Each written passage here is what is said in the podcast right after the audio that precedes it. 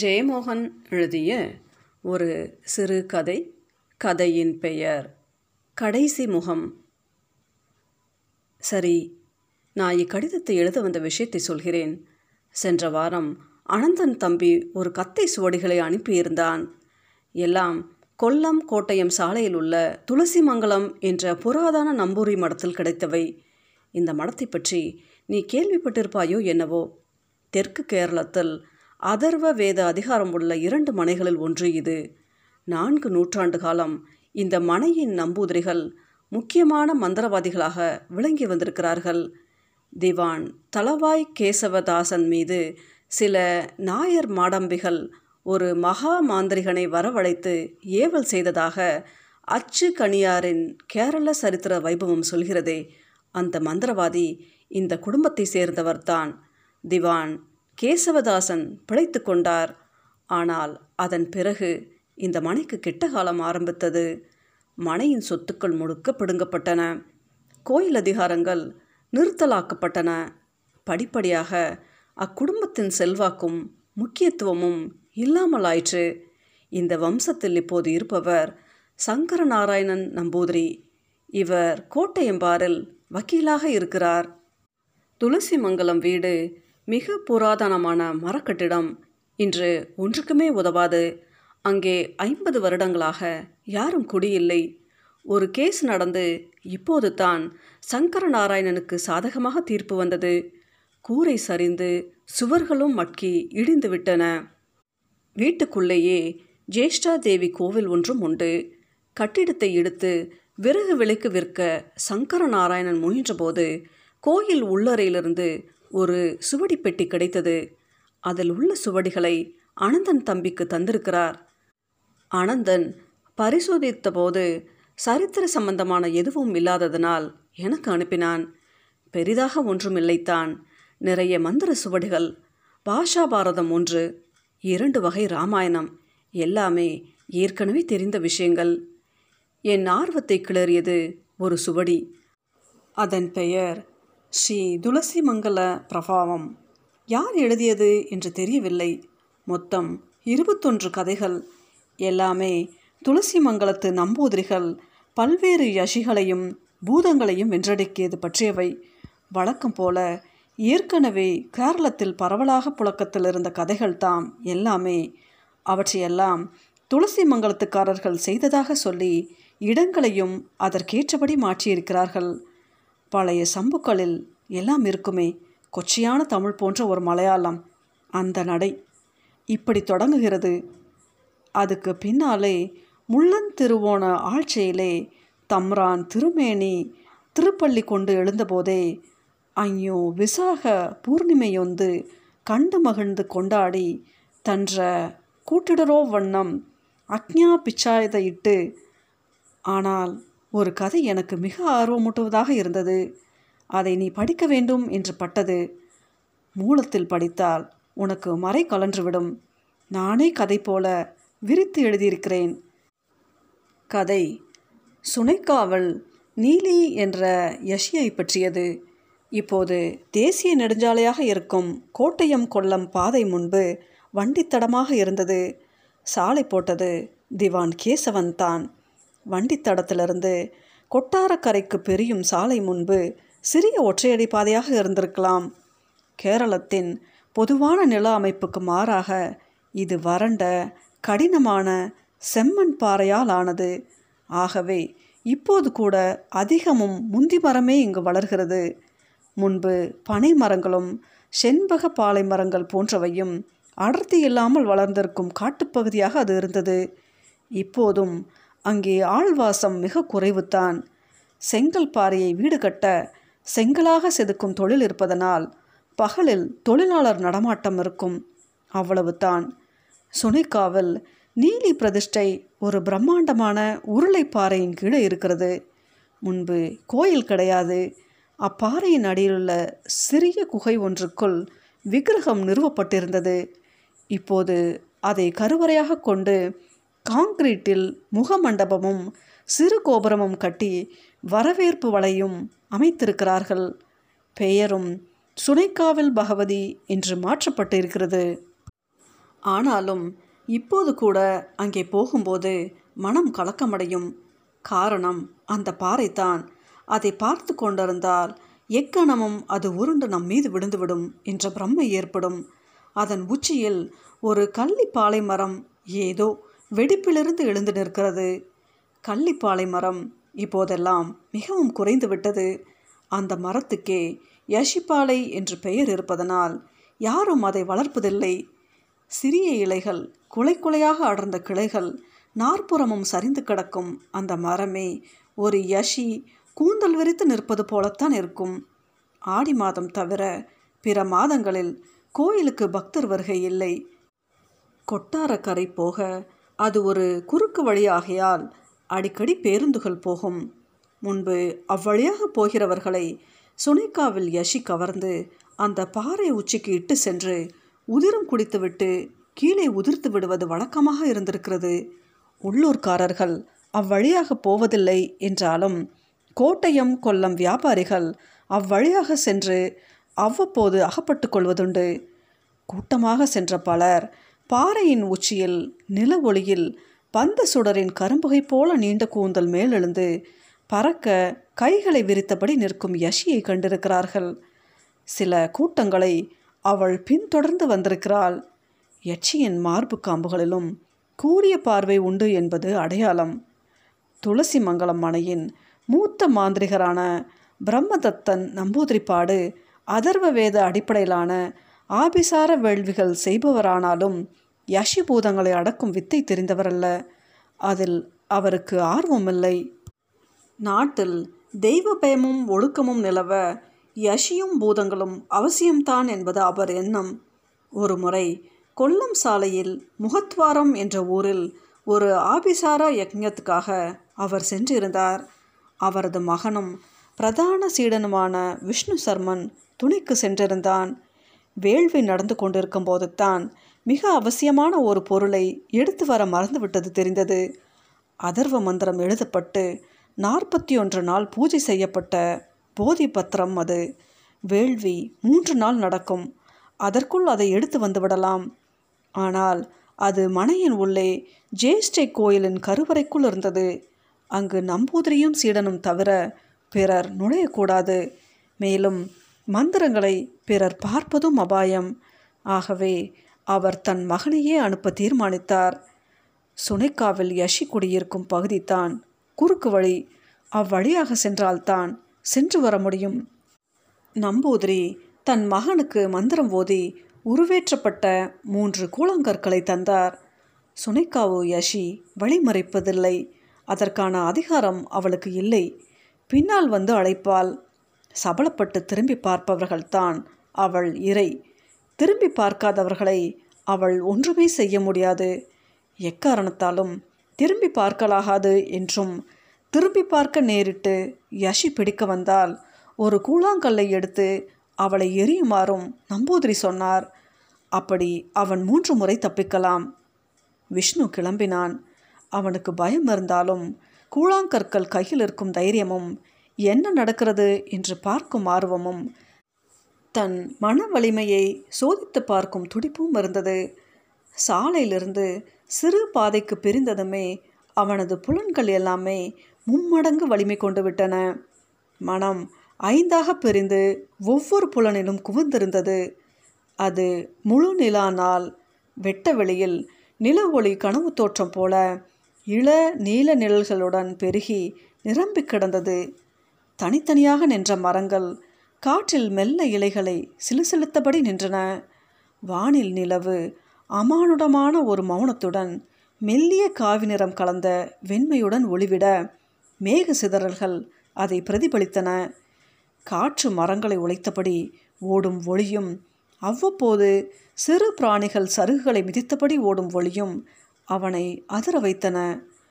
தொலைவில் சுனைக்காவு பாறை கழுவிய ஈரம் புலராத யானை போல கரிய பளபளப்புடன் நின்றது. அதன் மீது நின்ற பாலை மரம் மீது நில ஒளி பாலறிவு போல கொட்டியது. அவன் எச்சரிக்கைகளை மறந்து மெல்ல அந்த காட்சியின் மோனத்தில் தன்னை மறந்து விட்டான். ஒரு காலடி யோசை கேட்டுத்தான் சுயநினைவு பெற்றான். கவனித்தபோது அது அவனது காலடி யோசைத்தான் என்று தெரிந்தது. ஆறுதல் அடைந்து சில அடி தூரம் நடந்தபோது இன்னும் ஒரு காலடி யோசை கேட்பது போலிருந்தது. பலமுறை செவி கூர்ந்த பிறகு அது தன் காலடியின் எதிரொலி என்று அறிந்தான். ஆனாலும் அவ்வொளியை மனம் மிக கூர்மையாக கவனித்தது. பிறகு ஒரு கணத்தில் அவனுக்கு தெளிவாயிற்று. அது எதிரொலி அல்ல. காரணம் ஒரு முறை அவன் காலடி வைப்பதற்குள்ளேயே எதிரொலி கேட்டது. அவன் உடல் குப்பென உயர்த்து விட்டது உடல் முழுக்க பலவிதமான துடிப்புகள் வேகம் கொண்டன. மூச்சை சிரமப்பட்டு வெளிவிட்டு இழுக்க வேண்டியிருந்தது. பிடரியில் மயிர் சிலிர்த்து ஒரு மணல் விழுந்தால் கூட சருமம் உடைந்து ரத்தம் வந்துவிடும் போல் இருந்தது. மென்மையான ஒரு சிரிப்பொலி கேட்டது. மோகமும் குறும்பும் தெரியும் ஒளி. தெரிந்து விட்டதா? நான் அப்போதே உங்கள் பின்னால் தான் வருகிறேன். அனிச்சையாக திரும்பிய கழுத்தை அணைத்து பிரக்ஞையாலும் பிடித்து நிறுத்த வேண்டி இருந்தது ஏன்? பார்க்க மாட்டீர்களோ? பயமா? பிறகு கருணையும் அன்பும் தெளிந்த குரல் உங்களை போன்ற ஒரு ஆண்மகனைத்தான் நான் காலாகாலமாக தேடிக்கொண்டிருந்தேன் அவன் அவள் பேச்சுகளை செவி கொடுக்காமல் இருக்க முயன்றாலும் மனம் அக்குரலிலேயே குவந்திருந்தது. அவள் பேச்சுகளுக்கெல்லாம் அவன் அந்தரங்கம் பதில் சொல்லியபடியே இருந்தது. அவன் திரும்பாதது கண்டு அவள் குரல் மாறுபட்டது. எல்லாமே கட்டுக்கதை. பெண்களை பற்றித்தான் யார் வேண்டுமானாலும் என்ன வேண்டுமானாலும் சொல்லலாமே. நான் அப்படிப்பட்டவள் இல்லை நம்புங்கள் என்று தழுதழுத்து மெல்ல விசும்பினாள். அவன் மனம் உருகியது. கால்கள் குளிர் கணத்து அசைய மறுப்பது போல உணர்ந்தான். திரும்ப மாட்டேன் திரும்ப மாட்டேன் என்று மந்திரம் போல சொல்லிக்கொண்டான். அவள் அவனிடம் பல உணர்ச்சிகளுடன் மீண்டும் மீண்டும் பேசினாள். கொஞ்சல் அழுகை காம சினுங்கல்கள் முனகல்கள் பலவித அந்தரங்க ஓசைகள். கடைசியில் அவள் சரி ஒத்துக்கொள்கிறேன். நீ என்னை பற்றி நன்றாக தெரிந்தவன் புலநடக்கம் உள்ளவன். ஆனால் நீ இழப்பது என்ன என்று உனக்கு தெரிந்திருக்க வேண்டும். என்னை போன்ற ஒரு அழகியை நீ மனித குலத்தில் ஒருபோதும் காண முடியாது. அழகு பற்றிய உன்னுடைய எந்த கற்பனையும் என்னை தொட்டுவிட முடியாது. நீ போய்விடு. நான் ஏமாளி இல்லை என்று அவன் சொன்னபோது குரலில் உறுதி இருக்கவில்லை. ஒரு கணம் ஒரே ஒரு கணம் நீ பிறகு வாழ்நாள் முழுக்க வருத்தப்படுவாய். அவன் தன் கைகளில் இருந்த கூழாங்கற்களை பார்த்தான். உதடுகளை ஈரப்படுத்தியபடி இரு மனத்துடன் தடுமாறி சட்டென்று தீர்மானித்து திரும்பி பார்த்தான். நில ஒளியில் இளம் தாளம்பு போல அவள் நின்றிருந்தாள். அவனது சிந்தை பிரமித்து உறைந்திருந்த நேரத்தில் அவளது புன்னகை விகாரமடைந்து கரங்கள் நீண்டு வந்தன. அவன் சுதாரித்து கொண்டு ஒரு கூழாங்கல்லை எடுத்து அவள் மீது வீசினான். அவள் பெரிய ஒரு பாறையால் தாக்கப்பட்டது போல அவள் திரித்து விழுந்தாள். அவன் ஓடி மூச்சு வாங்க நின்றபோது பின்னால் அவள் வந்து விட்டிருந்தாள். சுனிகாவின் பாறை அப்படியே தொலைவில் நிற்பது போல பட்டது நடக்க நடக்க தூரம் குறையாதது போல. என்னை இன்னொரு முறை பார்க்காமல் உன்னால் இருக்க முடியுமா? என்றாள் அவள். நான் உன்னை ஏமாற்றினேன். எந்த பொண்ணும் முதலிலேயே தன்னை முழுக்க வெளிப்படுத்தி விட மாட்டாள். நான் இன்னமும் பேரழகி. ஆனால் அவள் சொற்களை அவன் கேட்டதாகவே காட்டிக்கொள்ளவில்லை அவள் சென்றுவிட்டது போல் தோன்றியது. அவன் செவி கூர்ந்தபோது எந்த ஓசையும் இல்லை. ஆனாலும் அவன் திரும்பவில்லை. சட்டென்று அவனது அம்மாவின் குரல் கேட்டது. விஷ்ணு எங்கே போகிறாய்? அப்பா எங்கே? திரும்பி பார்க்க போனவன் கட்டுப்படுத்தி கொண்டான். விஷ்ணு என்ன இது? கேட்ட கேள்விக்கு பதில் சொல்லாமல் எங்கே போகிறாய்? உன் அக்காவுக்கு ஜன்னி கண்டிருக்கிறது அதுதான் உன்னை தேடி நானே வந்தேன். யஷியெல்லாம் உள்ள இடம் என்கிறார்கள். ஆ அம்மாவின் பயம் நிறைந்த அலறல் ஓசை கேட்டு அவன் அம்மா என்று திரும்பி விட்டான் அக்கணமே என்ன என்று புரிந்து கொண்டு பயங்கர தோற்றத்துடன் புகை போல எழுந்து தாக்க வந்த யஷி மீது தன் கூழாங்கல்லை எறிந்தான். மீண்டும் அவள் பின்னால் வந்தாள். நீ தப்பு போவதில்லை. அது எனக்கு உறுதியாக தெரியும். தாய் மீது அதிகமான பாசம் கொண்ட எவரும் பெண்களிடமிருந்து தப்ப முடியாது. உன் பேச்சை நான் கவனிக்கவே போவதில்லை. நீ திரும்பி பார்ப்பாய். பார்க்காதவன் என்றால் முதலிலேயே திரும்பி பார்த்திருக்க மாட்டாய். இல்லை இனி ஏமாற மாட்டேன். உனக்கு இது மிக அரிய வாய்ப்பு. ஆண்களின் காமம் மனதில்தான். ஆகவே அதற்கு எல்லையும் இல்லை. உன் ஆழத்தில் எத்தனையோ ரகசிய ஆசைகள் இருக்கும். நிறைவேறாத ஆசைகள் நிறைவேறவே முடியாது என உனக்கே நன்றாக தெரிந்த ஆசைகள். உனக்கு நீயே எண்ணிக்கொள்ளக்கூட கூச்சப்படும் ஆசைகள். அவற்றை இங்கே நீ நிறைவேற்றலாம். பார் இப்போது உன் மனதின் மின்னலாக வந்து போன அவளுடைய அதே தோற்றத்தில் நான் நின்று கொண்டிருக்கிறேன். அவன் தழுதழுத்த குரலில் என்னை விட்டுவிடு என்றபடி தலையை திருப்பாமலேயே நடந்தான். சற்று நேரம் கழித்து அவள் சரி உன்னிடம் என் தோல்வியை ஒப்புக்கொள்கிறேன். உனக்கு ஒரு பரிசாக இதை அளிக்கிறேன். ஒரு ஆணுக்கு அவனுடைய மிக சரியான மறுபாதி போன்ற பெண் ஒருத்தி உண்டு. அவளை அவன் முழுக்க முழுக்க தற்செயலாகவே சந்திக்க முடியும். ஆகவே கோடான கோடி ஆண்கள் அவளை கண்டு கொள்வதே இல்லை. அவளை கண்டால் கூட ஒருவேளை அவர்களால் அடையாளம் காண முடியாது போகலாம். அந்த சந்திப்பு நிகழும்போது அவன் ஆழ்மனமும் விழித்திருக்க வேண்டும். என்னிடம் நீ எதையுமே பேச வேண்டாம். விஷ்ணு இனி உன்னை நான் ஏதும் செய்ய முடியாது. உன் ஊர் வரப்போகிறது. என் எல்லையும் வந்துவிட்டது. இது உன் சுய கட்டுப்பாட்டை மதித்து நான் அளிக்கும் பரிசு. உன்னுடைய பெண்ணை உனக்கு காட்டுகிறேன். அதன் பின் அவளை நீ தேடி கண்டுபிடிக்கலாம். குறைந்தபட்சம் அவள் என நம்பி வேறு ஒருத்தியை மணக்காமலாவது இருக்கலாம். நீ போய்விடு போ. உண்மையிலேயே அவளை பார்க்க நீ விரும்பவில்லையா? அவளை பார்ப்பது ஒரு வகையில் நீர் யார் என அறிவதும் கூட. வேண்டாம் போய்விடு. நீ அறிய மாட்டாய். மண்ணில் மனிதர்களுக்கு அளிக்கப்பட்டுள்ள இன்பங்களில் முதன்மையானதே அப்படிப்பட்ட முழுமையான காதல் இன்பம்தான் எத்தனையோ பேர் அதற்காக தங்கள் உயிரை தயக்கமின்றி தியாகம் செய்திருக்கிறார்கள். அவர்களை அவ்வின்பத்தை அறியாத சாமானிய மக்கள் புரிந்து கொள்வதே இல்லை. நீயோ உயிருக்கு அஞ்சி அந்த மாபெரும் இன்பத்தை தவற விடுகிறாய் அவன் தன் கடைசி கூழாங்கல்லை பார்த்தான். வியர்த்த கரங்களிலிருந்து அது நழுவிவிடும் போல் இருந்தது அவன் கால்கள் தயங்கின. சற்று தள்ளி அரச மரம் தெரிந்தது. அதன் அடியில் ஒரு பிள்ளையார் சிலை. அதற்கு சற்று இப்பால் ஓடும் சிறு நீரோடைத்தான் யஷியின் எல்லை. அவனது கால்களின் வேகம் குறைந்தன. அந்த எல்லை மெதுவாக வந்தால் போதும் என தன் மனம் எண்ணுவதை அவன் ஆச்சரியத்துடன் உணர்ந்தான். அந்த பயணம் கத்திமுனை நடையாக இருந்தபோதிலும் அது ஓர் உச்ச அனுபவம். ஒருபோதும் இதே போன்ற தீவிரமான கணங்கள் இனி அவனுக்கு நிகழப்போவதில்லை இந்த நாட்களை பற்றி பேசி பேசியே அவன் தன் எஞ்சிய நாட்களை கழிக்க வேண்டும். அதன் இறுதி துளியையும் சுவைக்க விரும்பினான். இதோ பார் ஒருவேளை இதை தவறவிட்டதற்காக மனமுடைந்து நீ தற்கொலை கூட செய்ய நேரிடும். அவன் எல்லையை நெருங்கிய பிறகு நின்று திரும்பி பார்த்தான். நீயா என்றான் பதறிப்போய். அதற்குள் யஷி அவனை நெருங்க அவன் கூழாங்கல்லை எடுத்து வீசினான். அவன் மறுபடி காலெடுத்து வைப்பதற்குள் அவள் நில் என்றாள். உறக்க சிரித்தபடி நம்ப முடியவில்லை அல்லவா? நான் காட்டியது உண்மைத்தான் என உன் ஆழத்துக்கே தெரியும். இப்போது தெரிந்ததா? நீ எத்தனை எளிய மானுட புழு என்று? எத்தனையோ கட்டுகளால் மீட்பின்றி பிணைக்கப்பட்டவன் நீ. உன்னால் ஒருபோதும் உன் மனம் நாடும் எந்த இன்பத்தையும் அடைய முடியாது. நான் சொல்வதை கேள். இந்த மானுட உயிரை துறந்துவிடு. என்னுடன் வா. எங்கள் உலகில் கட்டுப்பாடுகளும் தயக்கங்களும் இல்லை. அவன் ஒரு காலை தூக்கி ஓடைக்கு அப்பால் வைத்தான்.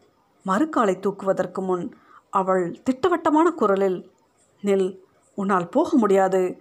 அதற்காகவே இதை இறுதியாக வைத்திருந்தேன் என்றாள். இங்கே பார். இப்போது நான் நீ பார்த்தே ஆக வேண்டிய ஒருத்தி. உன் ஆழத்தில் எப்போதுமே இருப்பவள். இல்லை இல்லை. அப்படி யாரும் இல்லை என அவன் கூவினான். உன்னால் முடிந்தால் நீ போகலாம். ஆனால் இப்போது உன் மனதில் எழுந்த அந்த ஆவலை என்னை பார்த்தால் நீ தீர்த்து கொள்ள முடியும். நீ கண்டிப்பாக திரும்பி பார்ப்பாய். எந்த ஆணும் தவிர்க்க முடியாது. இங்கே பார். விஷ்ணு நம்பூதிரியின் உடல் சுனைக்காவு பாறைக்கு அடியில் சிதறி கிடந்தது. அதன் பிறகுத்தான் பிரம்மதத்தன் நம்பூதிரி பாடும் மந்திரங்களை கற்று யஷிகளையும் பூதங்களையும் வாதிகளையும் அடக்க ஆரம்பித்தாராம். யாராலும் அடக்க முடியாத சுனைக்காவல் யஷியை அடக்கியதும் அவர்தான். இந்த கதையை அந்தரங்கமாக உன்னால் புரிந்து கொள்ள முடியவில்லையா?